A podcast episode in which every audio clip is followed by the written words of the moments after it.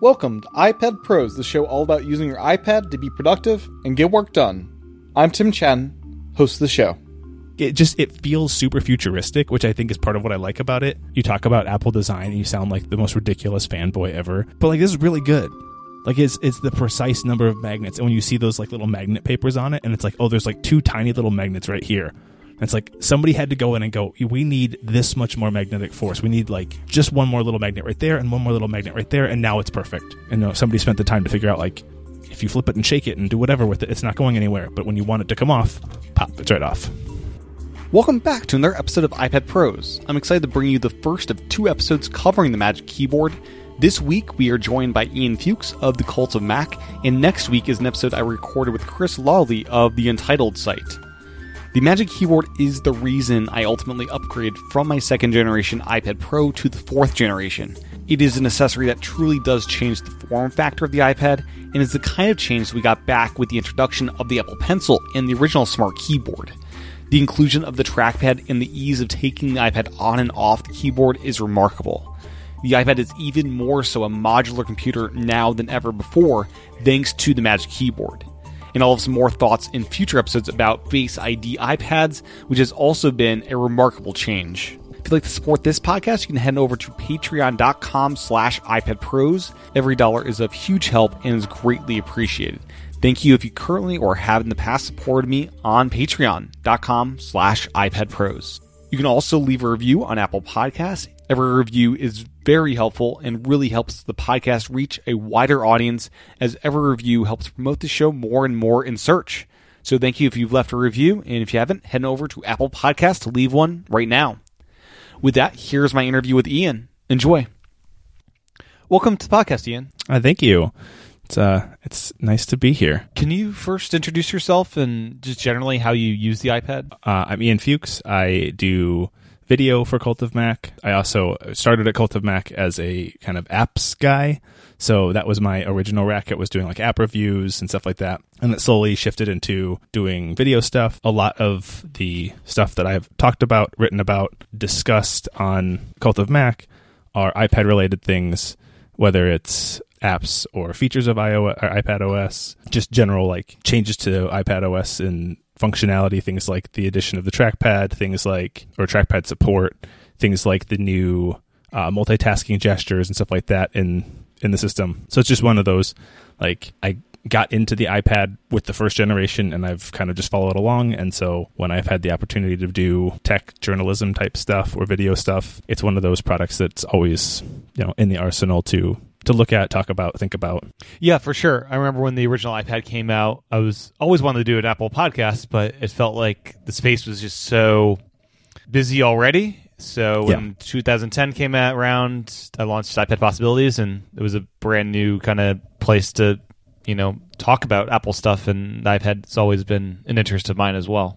Sure. So you start with iPad one, and you've kind of upgraded every couple of years, or did it drift off, and then it came back with the iPad Pro being a more serious product you could actually get work done with? Let's see the the original iPad. When I will say that I got that, I was actually the job I had at the time was at at my alma mater, and I was working in the like media department, video department, radio department, whatever. So as a joke to my boss, I was like, "We should get iPads," and it was like right after the day they were announced, and he was kind of a, a techie nerd like I, I am, and he was like, "Actually, that's a really good idea. Let's let's make a case for it. What can we do with the iPad?" I said, "Well, you know, we we run all of the radio station on Macs. I think there's probably a way to do like remote desktop from the iPad to the Mac that's down on the radio station.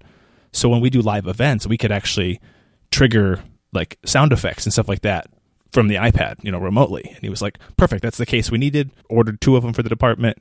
And that that kind of started the whole thing. So it was for me it was always this like what kind of weird thing can I do? A couple of years later, I got the I guess it would be the third generation, the the new iPad when that was the new Yeah. iPad, the one that was what Retina but still 30 pin and overheated like crazy and had terrible battery life. Yeah, I remember playing around with that one. Some friends Yeah. had it, and yeah, that one was a hot mess. I got that and I remember feeling super burned 6 months later when the lightning version of it came out and then somewhere in that time my wife got the same one and then returned it and then ended up getting an iPad mini first gen sometime after that. So it was like kind of this, even at that point, it was like starting to experiment with different sizes of iPads for different things. Yeah. And so like I used the bigger iPad, you know, doing all kinds of stuff, whether it was watching videos, taking notes in meetings, tried a plethora of cases and docks and keyboards and stuff for that. And then I would use hers just for like reading email or reading books. It was a big thing was like reading books on it or reading magazines and stuff like that. Back in the days, of newsstand.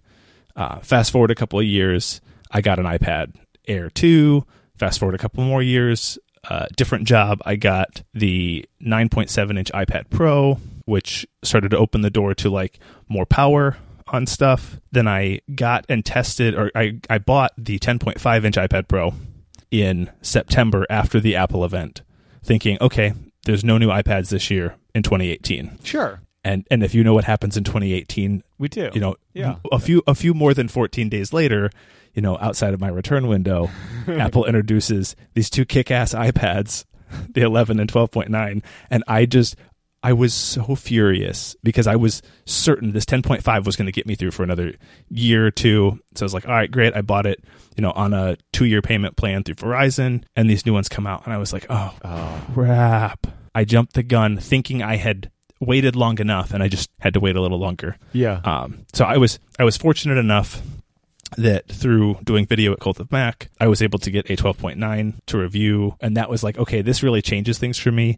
So I ended up getting one for myself of the 2018 with cellular, with the keyboard K or the keyboard Folio, with the Apple Pencil, and you know now the Magic Keyboard. Awesome. Yeah, I still have my 10.5. I really do like that's like my favorite as far as home button iPads go. That was like the pinnacle of design, the really thin bezels on the side. It just was a great device. Yeah. But yeah, t- 14 days before the 11 inch, not as great.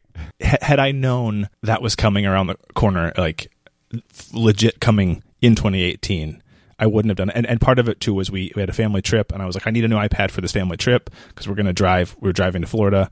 And so I wanted something that I could let my daughter watch, you know, like movies or whatever. I gave her the 10.5 so that she could watch, but having the 11 would have been so much cooler because ultimately Yeah. they're like basically the same footprint, just a little more screen. Yeah. And way cooler design. So, as far as keyboards go, did you ever get that keyboard docket back in 2010, or what was your? You had some cases back with the third gen, or when did you start using keyboards with your iPad? I don't think I ever paired a keyboard with that original iPad, which I, I do still have an original iPad. It's not the original iPad that I had. I was in line at an Apple store and a guy was going to recycle one. And I was like, Are you literally just going to give that away? And he's like, Yeah, you want it? And I was like, Yes, I do.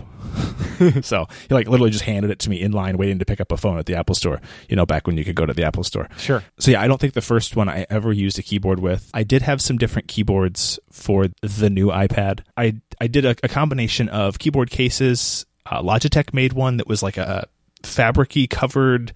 Like it actually really reminds me, like looking back on it, it reminds me a lot of the Smart Keyboard Folio and how it was designed, where it was like a little magnet thing that flipped down.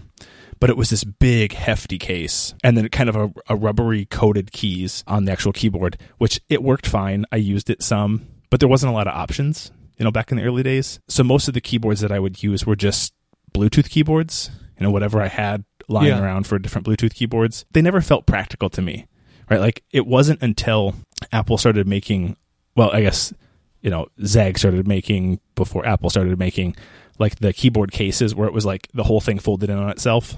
And they were decent keyboards.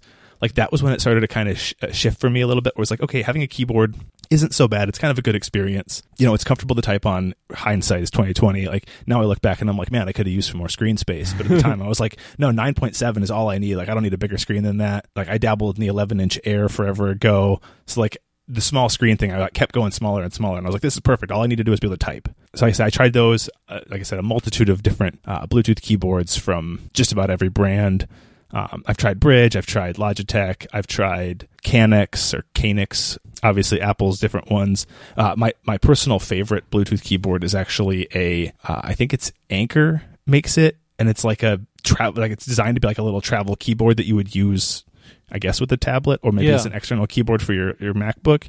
And I probably have, you know, half a million words written on that and different reviews and stuff that it was just always my go to. And I would use the like floppy cover of my iPad 3 and you know pop, prop it up in stand mode and just have my little Bluetooth keyboard. But for me, like after I tried the smart keyboard on the 10.5, number one rule is it all has to be self-contained. I can't have separate pieces because I don't want to like assemble a desk when I take my iPad somewhere to do work. Right. Yeah. You don't want a portable desktop computer. You want a basically a laptop. Right. Exactly. Like if I'm if I'm going to be using it in that kind of context, like with the exception of like maybe the Apple Pencil, which we can get to later. Yeah. Um, like that's the only accessory that I'm okay like not having attached to the iPad. Right. So for the work you do at Cult Mac, how much of it are you able to do on the iPad? Theoretically, I could do 100% of it on the iPad. Some some of it's a pain. Some of it's a pain. Yeah. What, how do you determine what the right tool for the job is with what you're doing there? Uh, the, the big thing for me is if I'm going to spend more than you know 10 or 15 minutes typing something, I almost always will grab the iPad. Uh, the only exception to that has been in the past, I guess, if I'm doing any kind of like code type stuff. Uh, so my, my regular day job is I'm a, a, systems admin at a college. So a lot of that involves, you know, dealing with like command line stuff, occasionally some web programming stuff. And so a lot of that stuff I'll still go back to my Mac for. Uh, and right now I'm going to my Mac for video editing stuff but a lot of that is because I haven't had what I feel like is the right combination of tools and convenience and speed to do it on iOS. I have not had a chance to try using like LumaFusion now with the Magic Keyboard to see how that feels. Yeah. But I am definitely curious to see what that's like on the iPad because I think if that happens, it might be enough to push me to retire or reduce the amount of use that I'm using one of my Macs for, and I have a couple. Right. and have you tried using screens with the iPad to see if that is a good like Mac as an application approach for some of the things you do? I haven't, uh, and the big reason for me, so maybe you know, understanding my my Mac life is is part of the context. So my my personal laptop that I use for like all my Cult of Mac stuff, all of like my writing, photo editing, anything like that is the 2015 12 inch MacBook One. Okay. Yeah. I admired that one from afar. That that no one should have bought and I should not have bought, but I bought because I don't know, it was gold and it was a good deal on eBay when I bought it used and I was coming from a 2008, 2009 MacBook Pro 13 inch with a cracked screen. Okay. So I was like, I need something. I don't want to spend a lot of money. I didn't know what else to get. And I thought, like, this is going to be the future, right? I was like, Apple's going to make some changes. You know, USB C is going to be so universal and so ubiquitous in a couple of years. It's going to be the perfect choice. And, you know, it's, you know, five years later, five and a half years later, and we're all still like, hmm, is USB C the future? I, sh- I sure hope so. Me too. And then my, outside of that, I have an old iMac that sits on a desk in our basement, but trying to do anything through screens to that computer would be so slow and so sad feeling Yeah. that like it, it feels like I'm uh, wasting this the speed and power of the iPad on a slow Mac because even using the Mac just directly would be kind of inconvenient. Because it's got a spinning hard Um, drive. And It's spinning spinning hard drive, non-retina screen. Yeah, I don't think beach balls get portrayed in screens. Um, I mean, I think when I've used VNC apps and there's beach balling happening, you just don't know it's happening. Right. See, I don't know. It's it's one of those like I'm I'm kind of stuck bouncing back and forth between devices, which for the most part isn't a big deal. I have the devices. The devices all kind of have a purpose or can have a purpose. They have a place in my life and I have space for them for now. So it's not a big deal for me to kind of bounce around devices, but but you know, to your I guess original question, you know, backing up a little bit, like when do I grab the iPad? I grab the iPad whenever I can. Like if whatever the task I'm about to do is something I can do on the iPad, I'll grab it and do it on there. So if I'm like just checking emails or responding to emails, I'll grab an iPad. If I'm writing scripts for videos or a post for Cult of Mac, I'll grab the iPad. If I'm just browsing the web, I'll grab the iPad. A lot. I've, I've actually shifted most of my photo editing to the iPad, either in Lightroom or a Pixelmator. Yeah, so I've, I've shifted a lot of that stuff there. Oh, the other big thing I always grab an iPad for that I think that everybody should grab an iPad for is for using in the kitchen for cooking. oh yeah, Like if, if you cook at all, like the iPad is the device to use to like pull up recipes. And like I use Paprika as like a recipe manager, which then strips out all like the backstory on recipes, which I love. And it makes it really easy. Like on the iPad, you pull up any recipe and you get like a two column view, well, technically a three column view, uh, but a column for ingredients and a column for the actual directions. So you just, I just take that and either I'll put the iPad just sitting, you know, on the, the counter or I have a little stand in the kitchen that I can set it off to the side. Yeah, I was going to ask, are you going to put it in the uh, the smart keyboard folio with the fabric or a stand or? So th- with the 10.5, I would always just flip the keyboard around the back and I would prop it up on a stand Yeah, because it was out of the way and the stand was secure enough that it wouldn't topple over. Now with the Magic Keyboard, uh, I'm actually pulling it out of the stand and I'll set it or out of the keyboard case and I'll set it in the stand and then like the keyboard case stays out of the kitchen. yeah, because we'll talk about it a little bit. Magic keyboard, no fabric cover, and I would not trust that in a cooking environment. Yeah. Um, but yeah, we'll dive into Magic Keyboard. That's going to be kind of the main focus of this episode. But before we get to that, anything else regarding the iPad that you want to mention, or are we able to move on? the, the, the big thing for me that I'll say just in general, very little of what I use the iPad for requires the iPad that I'm using. Like most of what I'm doing, I could do on that first gen iPad mini. So like, like I, I think that that becomes like one of the, like the really cool things about the iPad, but also kind of one of the sad things about the iPad.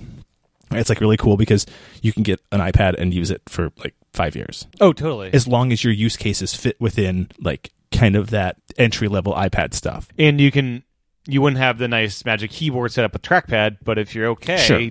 doing Right, the like- construction kit, you can get a Magic Trackpad two, and yeah, exactly get a Magic Trackpad 2 and a Bluetooth keyboard or just a Bluetooth keyboard and your finger. Like sure, you don't have to have all these different things, but like for writing and emails and browsing the web, like you don't need a fancy iPad to do it. But at the same time, like that's kind of the sad part about the iPad is that like, I feel like those really like push the limits edge cases. You know, whether it's programming, video editing, photo editing, uh, making apps for people who are doing Xcode stuff, like the iPad is like powerful enough, but the software's just not quite there, or the learning curve is just really steep. Like I've tr- I've done video editing on the iPad, and like I can do it, but it takes twice as long. And so I just go to my Mac because I'm faster on the Mac, and like ultimately for me, I go to whatever tool is most efficient. yeah, So it's like one of those. If there was Final Cut and it worked exactly the same on iPad as it does on Mac, I'd be on iPad 100. percent yeah. And for me, my biggest thing I do is podcasting, and Ferrite feels like the best application ever written for audio editing and. In, in regards to podcast editing, uh, and Logic would just be confusing and way too much for what I need. But at the same time, you're also not recording into the iPad, right? No, I'm using a Zoom H4 external recorder. I am in from Exactly. my iPad, but yeah, I am using the Zoom to.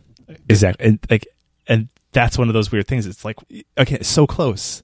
Like I know, I know that it's there. The power is inside of this thing. Like just make it so the audio can go different places at the same time, or you can like map stuff. Totally. Yeah. And uh, yeah, every year it gets better and better. So uh, more and more of these external hardware things we won't need as much. So with cursor support, this was kind of it felt like a it was a big thing to be added just like as a point update for full out cursor support where the developers can customize how they treat it in different ways. Has this changed the way you use the iPad in any way? So I I guess we'll go to like what iOS, iPad OS 13 was when they initially had it as the accessibility feature, right? Right. And that felt more mouse driven and trackpads didn't even work for it. Yeah, like, and I remember trying that. I remember being in in Slack with the other Cult of Mac writers, and we were all going back and forth. And I was like, okay, this is the mouse I have. Like, it has these buttons. What can I do? What can't I do? And trying to figure out like how to make it work. And it, it just felt so fiddly, right? It was like, got to go in and pair my mouse and program my buttons. And then like that mouse just has to become my iPad mouse because if I want to use it also on my Mac, like I got to like unpair it and repair it somewhere else, and it, it just was it was very frustrating. Yeah. So I ended up just I, I basically said, you know what, never mind, I don't need this. Put the mouse away, and I actually at that point got the Apple Pencil too. Okay. because my thinking was, well, if the mouse wasn't the right device for me to do, you know, this kind of navigate the UI, but I want something other than poking at the screen with my finger, maybe I'll try the pencil. And no, I that didn't catch either. so I just went back to went back to Smart Keyboard or Smart Keyboard Folio and you know jamming my finger into the screen whenever I could. Then they in- introduced trackpad support. I tried it right away with the Magic Trackpad 2. I remember being absolutely blown away that it existed, that feature worked. And I was like, I cannot wait for this to be built into a case, right? Yeah, Like, as because you don't want to do the construction kit every time. Exactly. I, I don't want to carry multiple things because, I- and granted, yeah, right now I'm not going anywhere. Right. It's just like whether I'm working at the kitchen table or the desk in the basement or the desk in the office or outside on the deck. Like, but I don't want to have to carry multiple things. Like I'm already carrying like a coffee or a water and my iPad and probably my phone and my AirPods and, you know, whatever handful of stuff that I have. I don't need to be carrying also a giant slab of glass with me that like just asking to be broken that I also use with my Mac in the basement. Right. And so I was like, this is awesome. when this comes into a case, this will be a game changer. And so as soon as I got the the Magic Keyboard, I was like, "Yep, called it." Yeah, and uh, thankfully they did announce both the trackpad support and the Magic Keyboard. I think on the same day, right? I think it was the same day or within a day. I, you know, time is a time is time is a blur right now. Yeah, it was Uh, like uh, here's this trackpad support, and the Magic Keyboard's coming, and trackpad support's coming out earlier, so you can play with it. Right. At least. Trackpad support's out today in a beta, and also this product is coming in May. Right. Yes. So what they originally said was the Magic Keyboard wouldn't be out till Yeah. till sometime in May. And we got it uh, And- late April instead. Exactly. So yeah, I, I remember thinking like, this is awesome. Like, I just can't wait for this to, to be here. And then like seeing the mocks of the Magic Keyboard, I was like, this is super interesting. Like, I can't wait to try it. And and for the most part, like, has it dramatically changed my ability to do things on the iPad? Not really. But the fluidity that I can move from keyboard to trackpad is, you know, you you can't beat that going keyboard to screen or all screen because on Right. the screen you're just generally typing slower so just everything is a little bit slower. And bouncing between keyboard and screen always felt a little weird. Now i do still find myself doing that especially for things that are in the dock. Like if i'm typing something i'm like oh quick i need to switch over to notes from mail or whatever. I'll just reach up and, and poke the notes icon and open notes. Yeah. but having the option is is amazing. And i've it's actually further pushed me to poking the screen of my mac with my fingers Yeah, cause, Because- oh, I got a trackpad on both places, so obviously it should work there too. it's just this this instant mode shift where I can bounce from like like I have my iPad Pro here in front of me, I have my Mac here in front of me, and like looking at the two of them, they look super similar. Like I could totally see like typing something and going, oh yeah, I just need to pause that, reach up, jab the screen on my Mac, and realize, oh yeah, this is the wrong piece of glass. Yeah. So with Cult of Mac, I'd imagine CMSs are something you have to interface with, and does having a trackpad with hover states help in any way there? we use WordPress for ours, and I actually some of my freelance work that I do is also on WordPress. So I've gotten used to the nuance of using a CMS on an iPad as it is. I don't know that it's again, I don't know it's made a huge difference, but some of that could just be the fact that you know mentally I've already adapted to it. So I'm not really like I guess I don't notice, Yeah. which I, in itself is probably a good thing. Like I don't feel like anything got worse, that's for sure. Right. So if things got better, they got better in ways that felt natural and felt right. Uh, and again, bouncing between laptop and iPad, like if on the iPad they feel more like the laptop, I'm not going to notice because in that context, I'm using the iPad like a laptop. Gotcha. No, did you customize any of the settings to make the trackpad feel better for how you like to work? Okay, so I've I've definitely increased tracking speed, uh, which that sounds about right because I do that on my Macs as well. Uh, and then I've also turned on the tap to click because apparently I'm a tap to click wizard. I don't Yeah, it's weird on iPad. On the Mac, I don't like it as much. When I at, le- at least did use a Mac back in the day with the older ones, but um, on iPad, it does feel nice to tap to click for some things. Like some things I will physically click, then others are like, oh, that's a tap to click. It's it's, it's like I don't know what goes in my head, but some things are like, oh, let me just tap here. I think it's I think it's one of those like especially if I'm doing something where I'm already clicking and then you want like a second click you got to kind of just tap I don't know I don't know if Yeah. that works on I don't know if that works on the iPad I know on the Mac you can do that where like you're selecting something and then you tap again and it's just like the tap registers as the click um I, I I turned it on I think probably because it was on on my Mac and I went to do it once on the iPad and it didn't work and I got mad I was Yeah. like you're on now and then I moved on With tracking speed, I feel increasing that really helps the side screen gestures work better. yes yes for sure like pulling out uh the slide over Yeah, yeah and then the dock and. uh, I don't use the uh, top one as much to get to my notification center. I think I use that in my initial trackpad support video, and then I haven't used it again since. Yeah, it's a weird thing. Like it just, I mean, you pull up the lock screen, look at notifications. I don't know. It just it seems an odd one. I don't know. It's great that you can get to it, but I think that that is another thing. You know, even though I have the trackpad support, like if I'm going to pull down notification center, I'm always almost always going to pick my hand up and swipe down from the top. I don't know why. yeah, sometimes I'll I'll more often than pull the whole thing down is I'll look. I'll just pull it like three, like a quarter of way down, just look at the most recent one, then pull it back up. Yeah. See, I don't know. I, and and maybe that's part of it. Is I'm just like, okay, what was that last thing? Did I miss something? Yeah. So I definitely notification center. I definitely still do with my hand.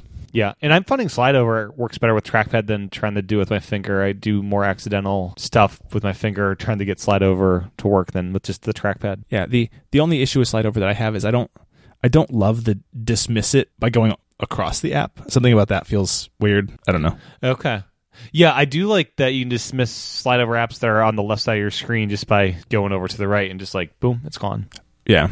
I don't know. The, I know the first time I tried it with the trackpad, I kept trying to like flick it up, like um, I mean, like like when you swipe up on the home indicator, you know, on any other app, or swipe up from the bottom on any other app, like on an iPhone. I'm like, all right, just flick it up off the screen, and then I go back to my home screen.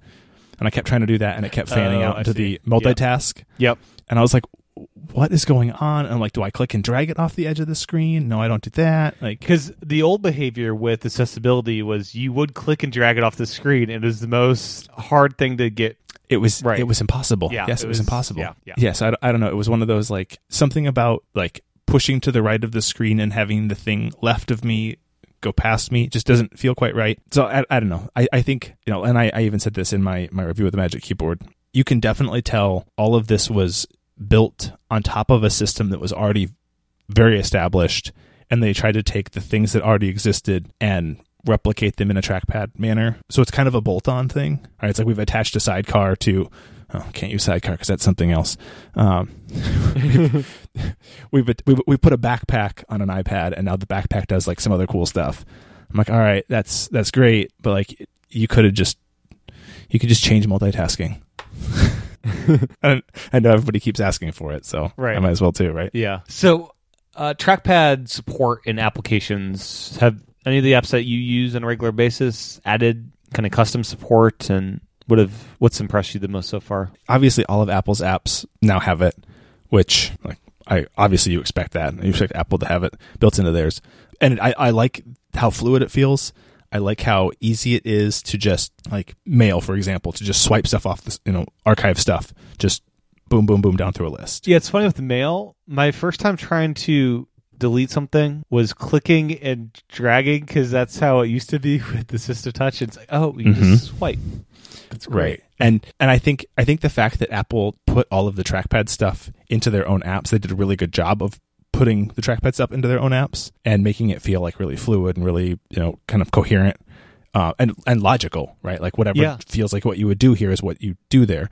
I think that makes apps that don't have those features feel super broken. Oh, totally. And it shows. You know, Tweetbot was was one that that comes to mind. Like I always do the uh, was it swipe left, swipe from right to left Yeah, to show the thread. on to, to show the thread exactly and like i don't know how to do that with the trackpad I don't think you can get into a thread with the trackpad. You have Okay, to touch the screen. perfect. Then- it's very infuriating that that's then not there.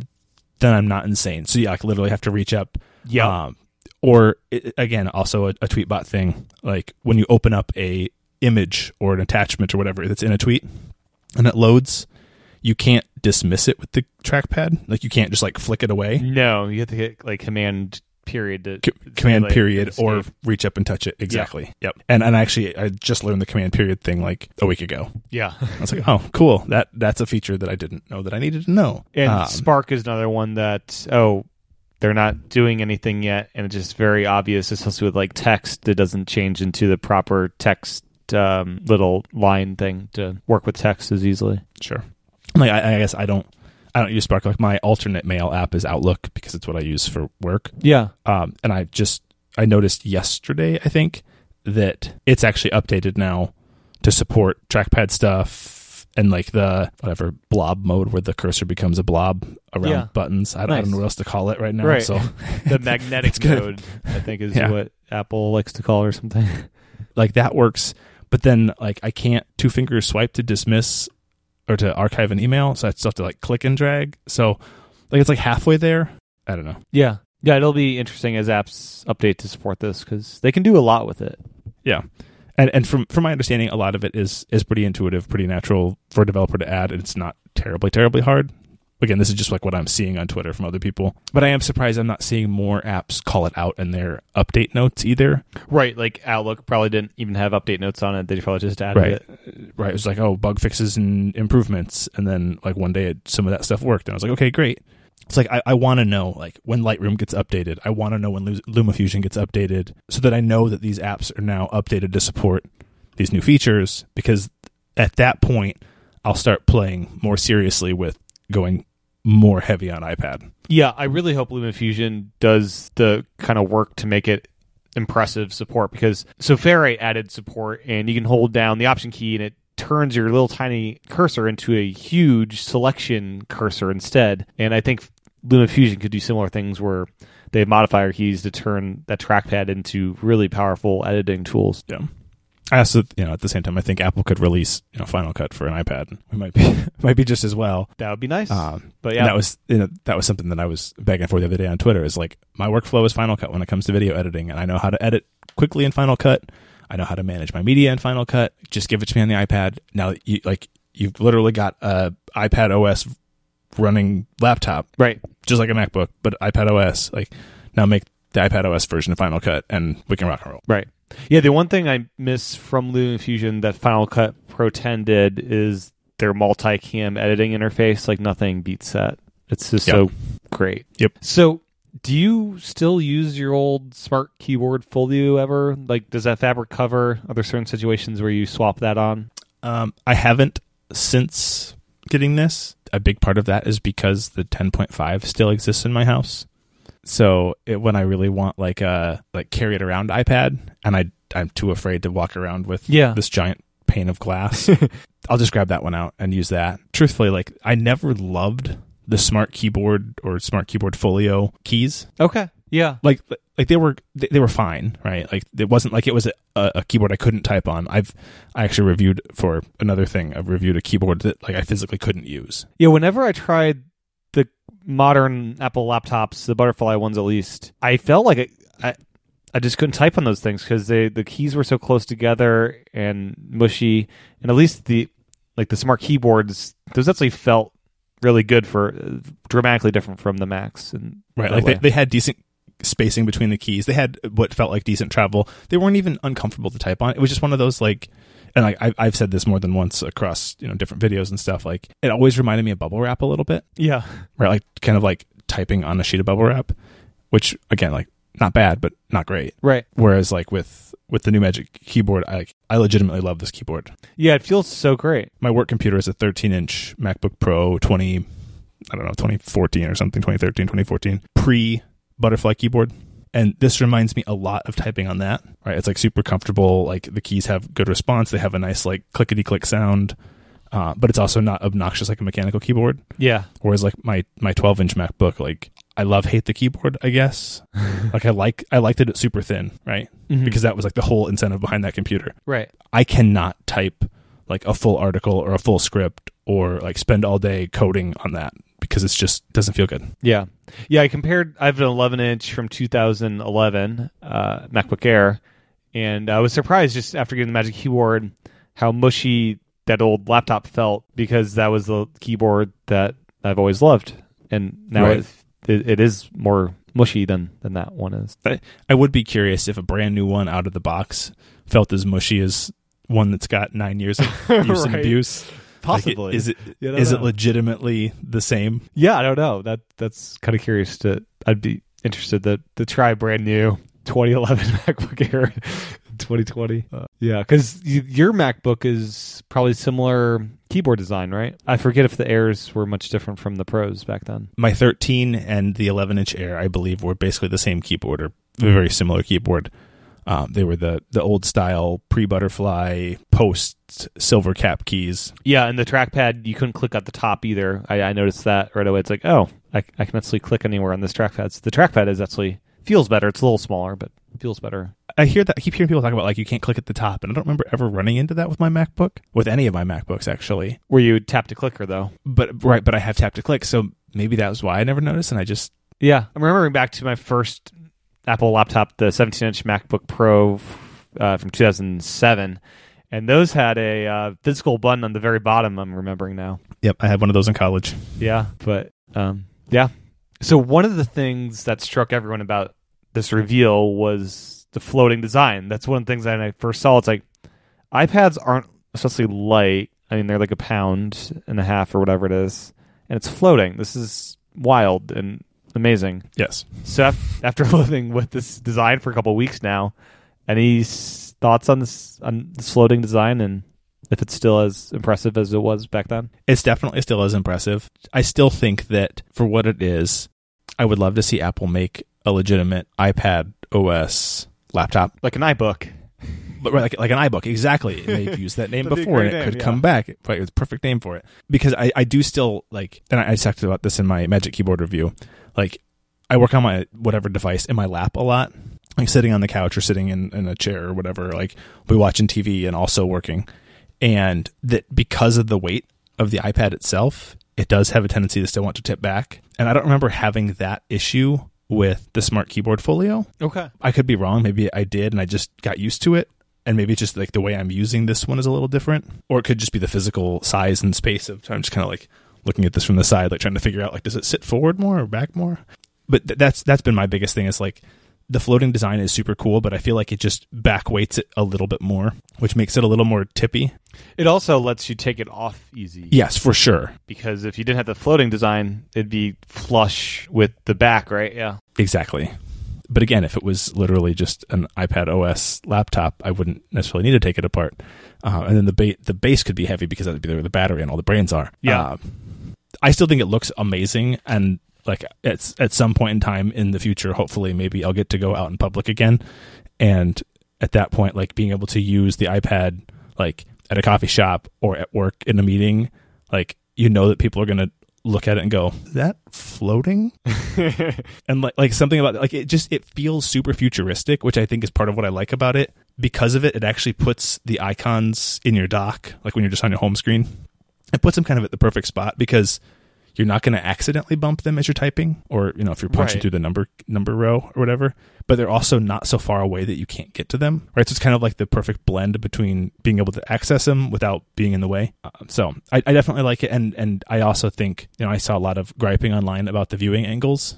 I don't have an issue. Like maybe the 11 inches is not as good, just because size and physics. But with the 12.9, like I can tip this sucker way back. Yeah. And um, the negative angles impress me the most. The ones where it's like on its Tipping way to- forward a little tipping bit. forward when you're in bed and watching a video and you can just tip it forward. It doesn't fall on your face. I will say that's that is one place that everybody talks about using their iPad that I just don't. Okay. Yeah. I use the mini if I'm in bed. Like that first generation mini still sits in my bedside table. Like I just use it for iBooks. And like if I'm gonna look at Twitter or anything like that, I'm gonna do it on my phone. But like I don't I don't watch Netflix or YouTube in bed. Yeah. Or try not to. Right. Like not that I'm morally opposed to it or anything. I just don't. Just not not where I watch TV usually. I usually watch TV on like a big TV and then like go to bed when I'm falling asleep on the couch. Right. Yeah. Do you find yourself yanking it off the Magic Keyboard to switch modes of um, I'm going to be in tablet mode now? I need to type something and kind of go back and forth. again, it's it's so hard to say like because the circumstances right now. Like most of what I'm doing is just sitting at a desk, and again, I have TVs available all the time. Yeah. But like the time, like kitchen, you know, I talked about using it for the recipe manager.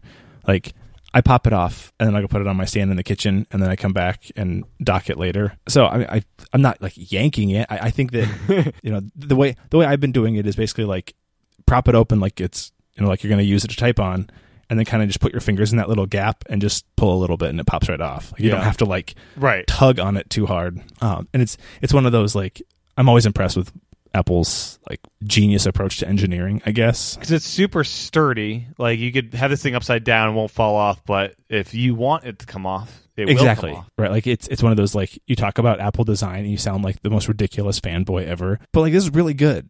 Like it's it's the precise number of magnets and when you see those like little magnet papers on it and it's like oh there's like two tiny little magnets right here and it's like somebody had to go in and go we need this much more magnetic force we need like just one more little magnet right there and one more little magnet right there and now it's perfect and you know somebody spent the time to figure out like if you flip it and shake it and do whatever with it it's not going anywhere but when you want it to come off pop it's right off Yeah. And I'm wondering the 2018 iPad if they had prototypes of this back then, knowing this is what they wanted to create one day. I don't know. I'm not sure if it's. Again, 2018 versus 2020 iPad. Like, what kind of difference are we really talking? From, I, I haven't tried the 2020 iPad uh, because I don't think there's any reason to get one if you had a 2018, Agreed. Yep. um, unless you were really looking to like change size or Storage get capacity, cellular storage capacity or get cellular when you only had Wi-Fi. Pro tip, because the one terabytes were a lot cheaper this time around. right? Pro tip: always get cellular.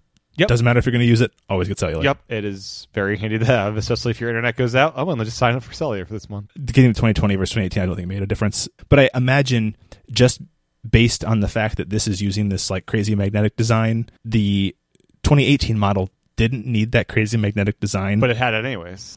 but it had it anyway, right? They could have come up with some other solution. They could have kept the the uh, smart connector on the side, just like every iPad before it, just like the Apple Pencil charger. Yeah. But instead, they chose to do this magnets with the smart connector on the back, and then now, you know, a year and a half, whatever later, new model, crazy thing that also uses those same magnets. Yeah, It's interesting to see the magnet evolution from the iPad 2 and that feeling like magic of the original smart cover, just seeing Apple play with magnets with the you know the Apple Pencil too, and how that works and they're just having fun with magnets with the iPad and it's very really cool to see their invention with this. and I mean, and you can even go back further than that. You go back into the old MacBooks and stuff like that used magnets to hold shut.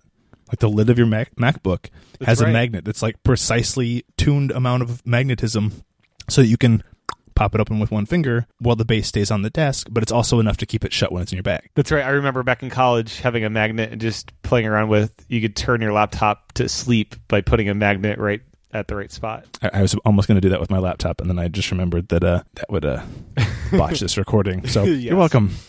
Yeah. I wonder I'm sure Apple Watch bands don't trigger that ever. I've never had it do it. Okay. Yeah. Uh, I have like the leather loop one, and I've never had it Right. try to do. Yeah, it's my favorite band. The Apple Pencil is something you mentioned in your review as not really playing nice with Magic Keyboard, and I'm wondering why that is for you. Um, I mean, so this is one of those cases where like the viewing angle of the iPad like could be more right. If you could tip it back, if you could tip the iPad back more into like a steeper angle, you know, m- closer to flat on a desk than Yeah. upright, I think it would work with the pencil better. But like trying to like do anything other than maybe quickly like tap around the UI with the Apple Pencil just feels out of place. Right. Yeah. You have to take it off, and if you're going to do drawing, but if you're anything outside of UI navigation, Right. And, and and now it's just dawning on me that like easels are a thing that people use. totally. and that maybe actually that isn't a bad angle and that it's just that maybe I need to change the surface that I'm setting the iPad on and that it would be more comfortable for drawing.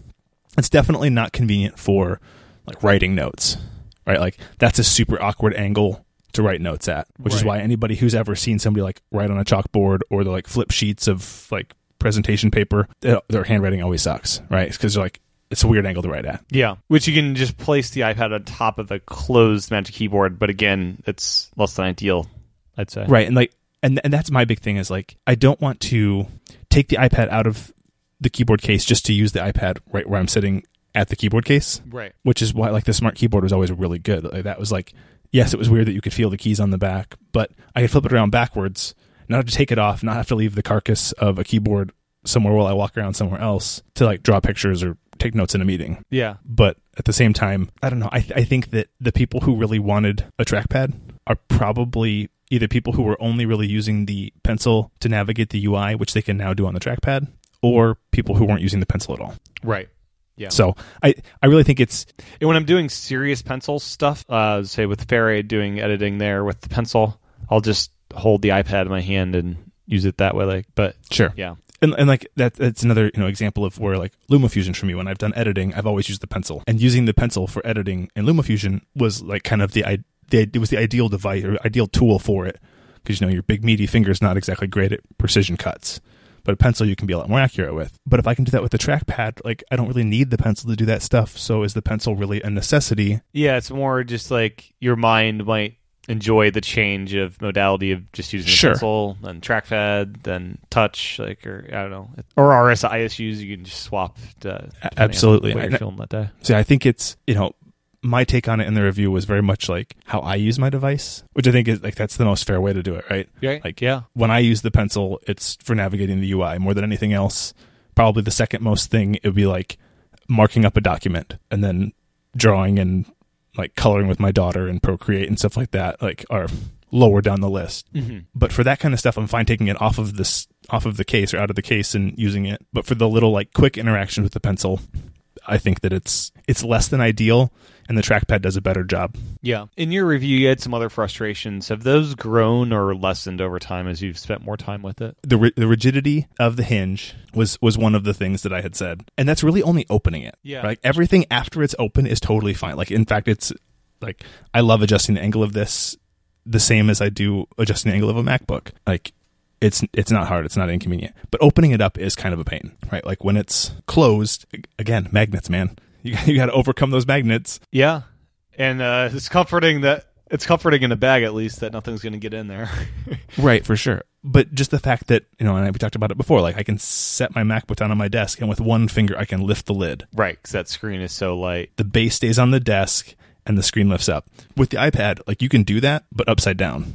Right, so the iPad's on the desk, and you lift the keyboard up. You Yeah. can basically do that with with one hand. I th- at least I'm pretty sure. Let's try it right now. Here we go. Yeah, so I can take one finger and I can lift the keyboard. Right. But the iPad's now on the to- desk, and the you keyboard's flip it. floating, and then I got to flip the whole thing around Yep. or or I end up you know I set the iPad kind of on the spine, if you will, Mm-hmm.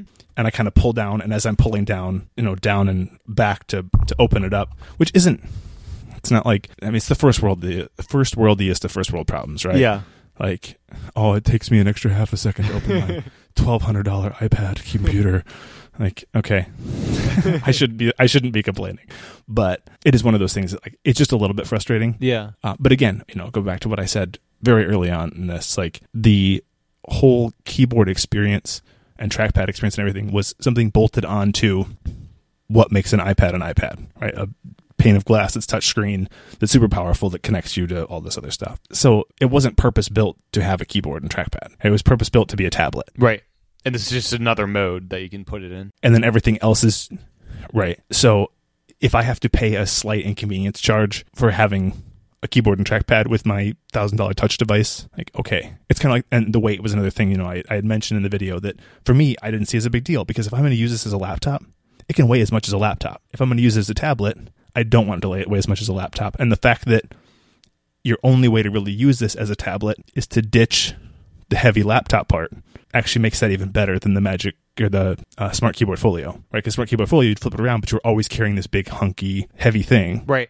And you never get to enjoy the just naked iPad experience. exactly whereas this it's like put it down pick up the ipad and i can i can now have this super lightweight piece of glass like i forget how crazy thin and lightweight this thing is until i pull it off of there Yeah. because basically since i've had it i've had some type of keyboard case attached to it almost all the time And one of the things I didn't mention is just video calls with this Magic Keyboard are just so much better because of the fine tuning adjustments. It's just it's so great that you can like make it perfect for that. well well Well, the camera should be on the top, as we all know, The but the camera. sadly, that's not the case. I uh that's I, I consistently have that that dilemma when I'm going to do a video call. I'm like, what device do I use for this? Because if I do the laptop, Because the Mac cameras like- all suck.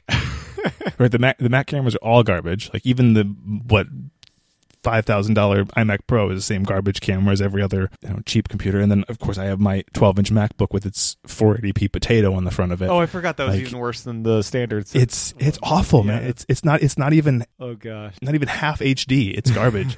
no, so like I'm always like going for my iPad, and so for video calls, I almost always grab the 10.5 because it's a little less dramatic Yeah. than the than the big one. But if I'm doing like a video call for work or something.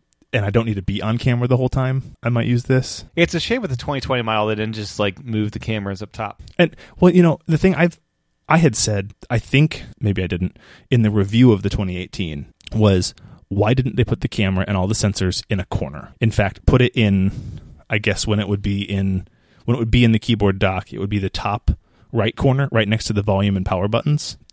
Because then it's at the top, so it's a little bit more at the appropriate eye level. It would still be okay in portrait, but also okay in landscape. And I'm sure symmetry is the only reason they didn't Right. that that because if you if you put it too far at the bottom, then you run into the issue of like those Lenovo Lenovo uh, laptops where the key the camera was actually like in the keyboard, and you're like Yeah. always shooting up your nose. So you want you want to get it higher up. So if they moved it up into that corner, or I guess they could have done the bottom corner also, which when it's in landscape end up being the top corners, would at least elevate it, which makes it look a little less weird, even if you're kind of off center. Yeah, and I wonder with the Apple Pencil thing up there, if there's any, is there room up there with the Apple Pencil charger? If it was in the top middle, I don't know. yeah, I'm sure some engineer has some good some good reason for it. Again, yeah. If they just- answer, if they just made an iPad OS powered laptop, none of this would have to be a problem.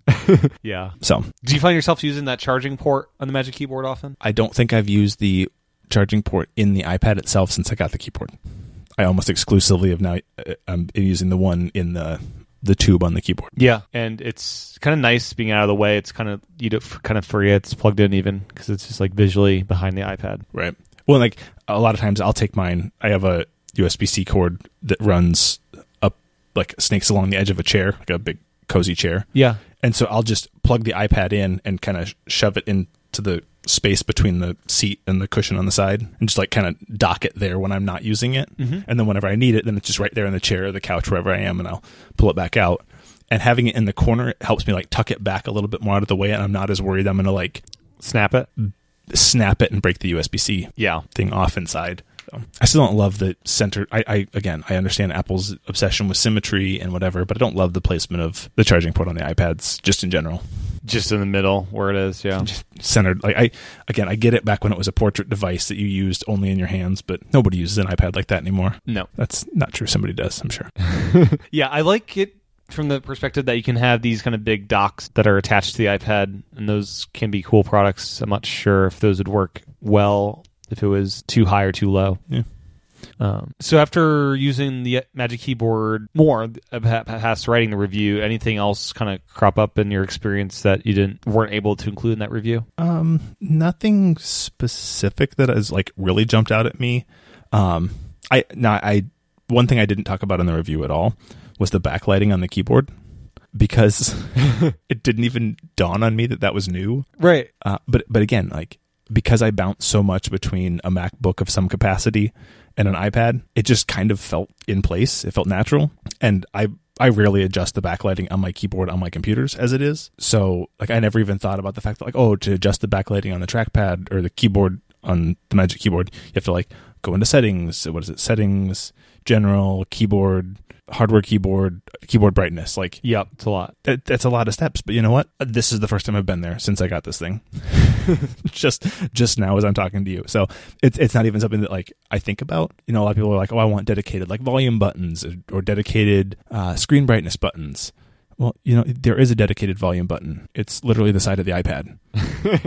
like there, there, there. That's one of the only buttons the iPad has. Like it has had dedicated volume buttons since day one. They got rid of that lock switch button, sadly. Yeah. Yeah. And like I use I use auto brightness on pretty much all of my devices. So I rarely mess with the screen brightness. And if I do, like I've never been so inconvenienced that I can't just like pull down control center and do it. And you can even swipe with two fingers on the trackpad, which is nice. Really? Holy cow, you can. Volume Learn something well. new. Yep. wow, that's awesome. I haven't found like new gripes about it. I still love it just as much as I did initially, which is a good sign.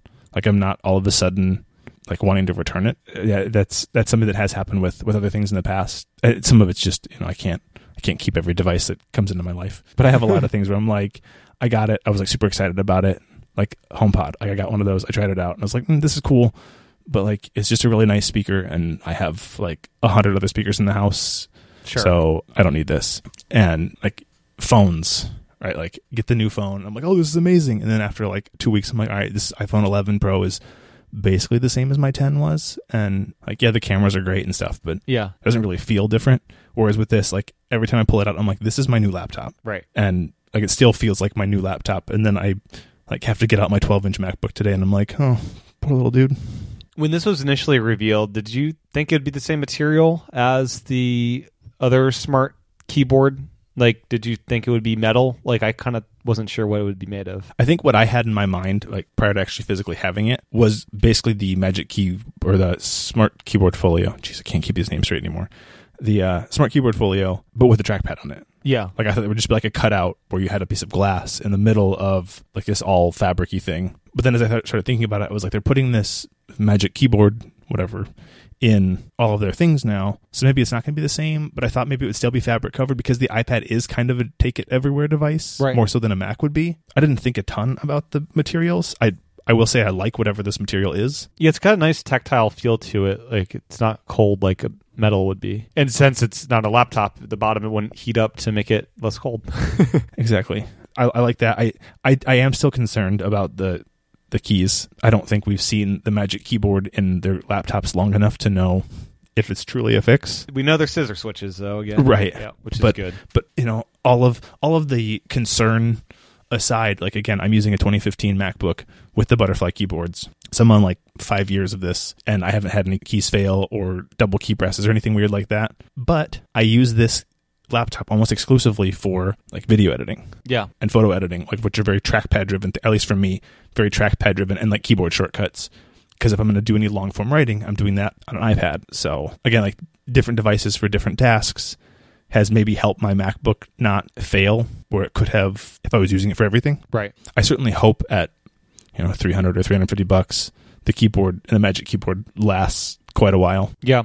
I, I will be getting Apple Care monthly or whatever on this iPad that I got about a month ago. And does that cover the keyboard then too? It covers the keyboard and the Apple Pencil, which is it Nice. seems great. It's like let's cover all the accessories. Yeah. It's uh, that makes it a little more worth it, I guess. Yeah, if it was just the iPad, it'd be less worth it. But yeah, having the keyboard covered too, which is probably the one of the things I would. I had the older smart keyboard replaced for the second gen iPad Pro a couple times. There Sure. were some reliability issues, not with the keys, but that smart connector, and that thing would get get beat up rather easily. Maybe I'm an anomaly. Like most of my devices don't seem to have an issue like getting too banged up or falling apart or anything like that. Yeah. Like I, I see a lot of people they're like, God, my smart keyboard like is all like torn apart and the letters are all worn off and this is all scratched up and flaking up and peeling up and or I look at people's laptops and like, you know, the aluminum is all like have a space gray or a gold one and the aluminum is just like down to totally silver in a bunch of spots. I'm like, what's on your hands?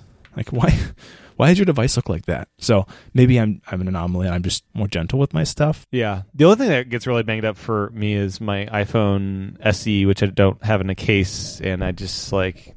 Yeah. It's fine. It's just gonna get beat up. It's- That's fine. That's character, right? Adds character, yeah. Yeah. But uh, yeah, anything else before we wrap it up? The big thing for me is just like I definitely think you need to know what kind of iPad user you are, whether you decide whether this is something for you. Like I don't I don't think everybody needs the key- Magic Keyboard. Like it, as you said, it changes everything all over again. It's a brand new form factor for the iPad. Like the smart keyboard was one new form factor. This is yet another. Yeah.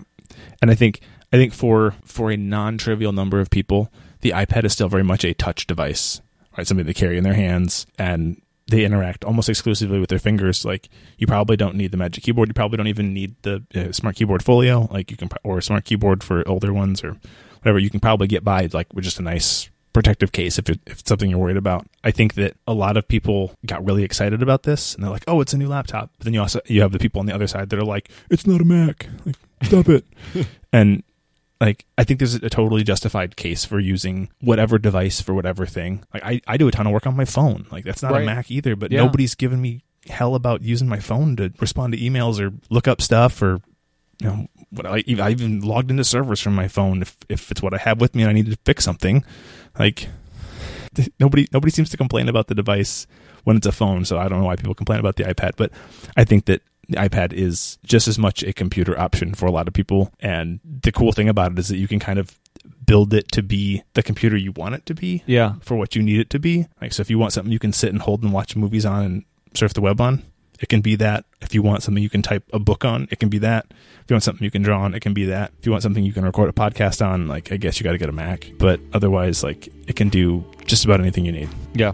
So, um, where can people find your fantastic review and your other work? The reviews at cultofmac.com. I'm on the internet at Ian Fuchs on Twitter, and from there you can find pretty much anything else that I do. Not on Facebook, not on Instagram.